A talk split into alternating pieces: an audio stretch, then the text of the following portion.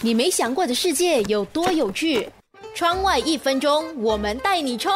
肥胖会遗传吗？肥胖的原因其实就会分为先天还有后天养成两个环节。根据一九九八年发表于科学期刊的论文呢，人体的 BMI 变化估计有百分之四十到七十是受到基因的影响。也就是说，易胖的父母生出易胖的子女的几率其实不小。九十年代初期，社会上还是普遍认为肥胖是一种行为失调，是因为缺乏意志力和自我控制的能力才导致。体体重过重，不过后来的研究却发现，肥胖跟基因其实有相当密切的关系。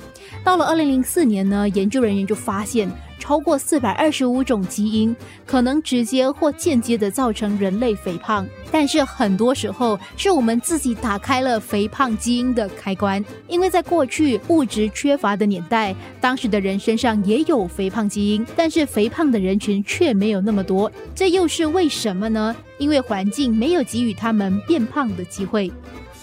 你没想过的世界有多有趣？窗外一分钟。